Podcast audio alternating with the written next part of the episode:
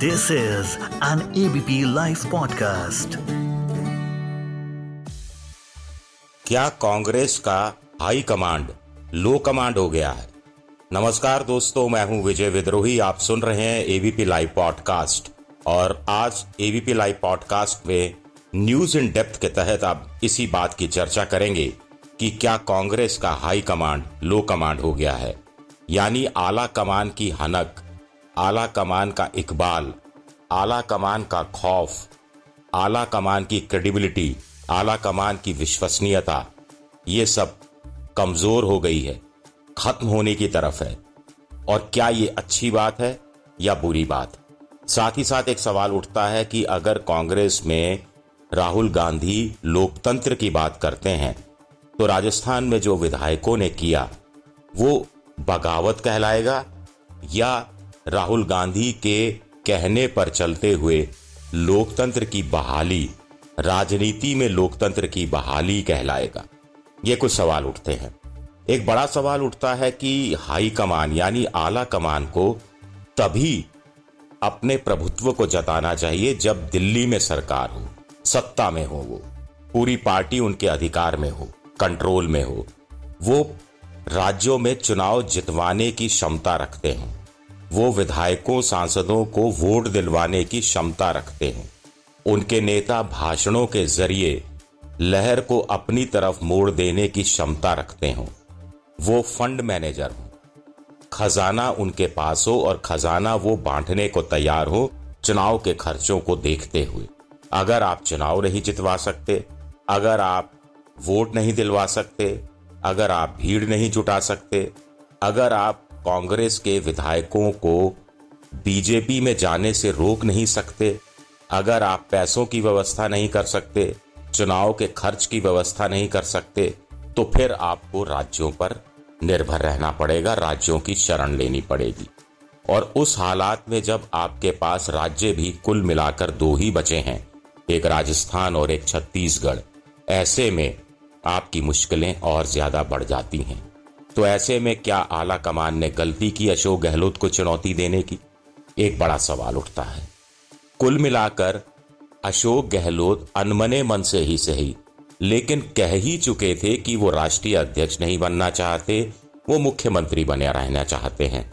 वो साथ ही साथ ये भी साफ़ साफ़ संकेतों में स्पष्ट कर चुके थे कि अगर उन्हें राष्ट्रीय अध्यक्ष बनाया जाता है तो वो मुख्यमंत्री बने रहना भी पसंद करेंगे क्योंकि एक व्यक्ति एक पद का सिद्धांत नॉमिनेटेड पर तो लागू होता है इलेक्टेड पर लागू नहीं होता है।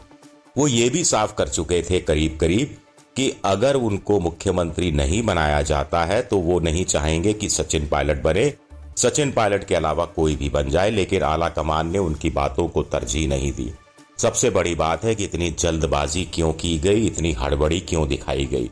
श्राद्ध के मौके पर ही कांग्रेस लेजिस्लेटिव पार्टी सीएलपी की बैठक क्यों बुला ली गई? विधायक दल की बैठक क्यों बुला ली गई? अशोक गहलोत को कम से कम अध्यक्ष पद के लिए पर्चा तो दाखिल देने दिया होता। पर्चा दाखिल करने के बाद अगर ये कार्रवाई होती तो भी कुछ उसको जायज़ माना जा सकता था। सबसे बड़ी बात है कि पर्चा दाखिल हो भी गया तो अशोक गहलोत जीत जाएँगे।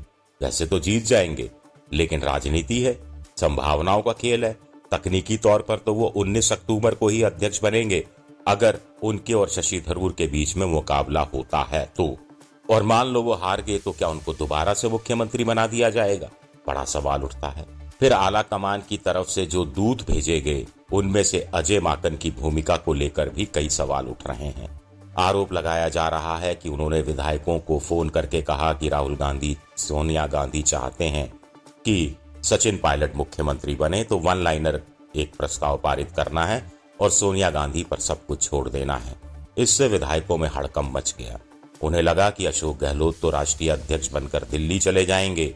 रोज़मर्रा के मामलों में दखल देना उनका बंद हो जाएगा, कम हो जाएगा। इधर सचिन पायलट मुख्यमंत्री बन जाएँगे तो फिर उनका होगा क्या? मंत्री जो बने हैं, क्या वो फिर मंत्री पद की शपथ उनको सचिन पायलट दिलाएँगे?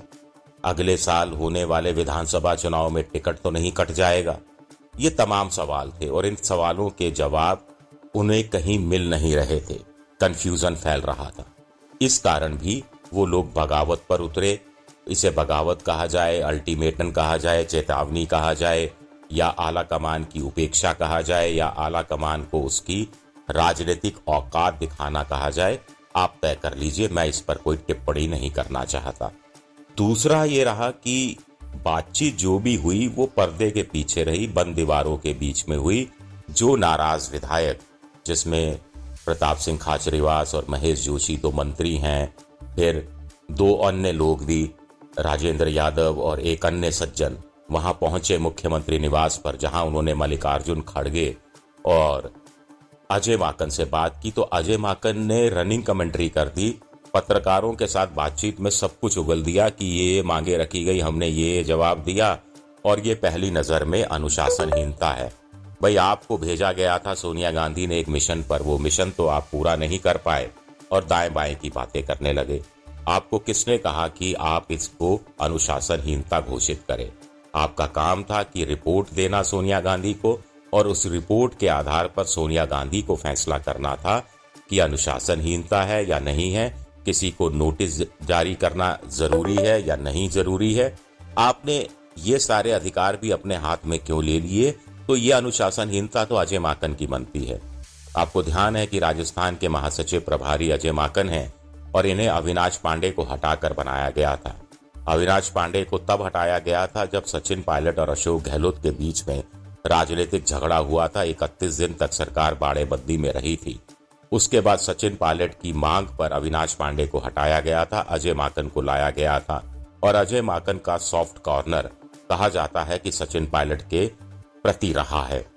तो क्या ये वफादारी जताने का समय था, जिसका खामियाजा अब अशोक गहलोत चाहेंगे कि अजय माकन उठाएँ जब स्थितियाँ बहाल हो जाएँगी? एक बड़ा सवाल उठता है कि आखिर अशोक गहलोत राष्ट्रीय अध्यक्ष क्यों नहीं बनना चाहते? ये तो एक बहुत बड़ा पद है। पंडित नेहरू जिस पद पर रहे, इंदिरा गांधी रही, राजीव गांधी रहे, सोनिया गांधी रही, उसके अलावा नीलम संजीवन रेड्डी रहे, डॉक्टर राजेंद्र प्रसाद रहे, बहुत सारे तमाम नेता रहे, पट्टा भी, सीतारमैया रहे, सुभाष चंद्र बोस उनके खिलाफ चुनाव लड़े थे, आप जानते हैं। तो राजा की जान, तोते में मुख्यमंत्री पद में अशोक गहलोत की जान, ऐसा कहा जाता है। दूसरा वो ये चाह रहे थे कि सचिन पायलट नहीं बने। तो क्या ये राजनीतिक अदावत लंबे समय तक चलती रहनी चाहिए? इससे क्या कांग्रेस का भला होगा? ये एक बड़ा सवाल उठता है। युवाओं को मौका देना ज़रूरी है, युवाओं को सामने लाना ज़रूरी है, युवाओं को भविष्य के लिए तैयार करना ज़रूरी है, लेकिन कांग्रेस में वारिस का प्लान तय नहीं होता। अशोक गहलोत पर ही जब वो मुख्यमंत्री बने थे तो छोड़ दिया जाना चाहिए था कि ढाई, तीन, साढ़े तीन साल बाद वो पद खाली कर देंगे और सचिन पायलट को मुख्यमंत्री की गद्दी सौंप देंगे और सचिन पायलट भी इस बीच इंटर्नशिप का काम करेंगे, यानी उप मुख्यमंत्री भी बने रहेंगे और प्रदेश कांग्रेस अध्यक्ष भी बने रहेंगे। पहली बात तो है कि एक व्यक्ति एक पद का सिद्धांत सचिन पायलट पर लागू क्यों नहीं हुआ? आप कह सकते हैं कि उदयपुर में फैसला हुआ था चिंतन शिविर में, लेकिन पहले भी तो ये कांग्रेस में ये रिवाज, ये चलन चलता रहा है। तो ये भी कुछ बड़े सवाल उठते हैं। जिस पर कांग्रेस को विचार करने की ज़रूरत है और आला कमान को अपने गिरेबा में झांकने की ज़रूरत है। एक कहावत है कि दुधारू गाय की लात भली। अब हम इसे राजनीतिक लात की संज्ञा तो नहीं देना चाहते, लेकिन इस मुहावरे का जो मतलब है, इसके पीछे का जो मतलब है, उसे समझना चाहिए आला कमान को। न्यूज़ एंड डेप्थ में इस बार के लिए इतना ही। अगली बार किसी अन्य विषय पर तफसील से चर्चा करेंगे।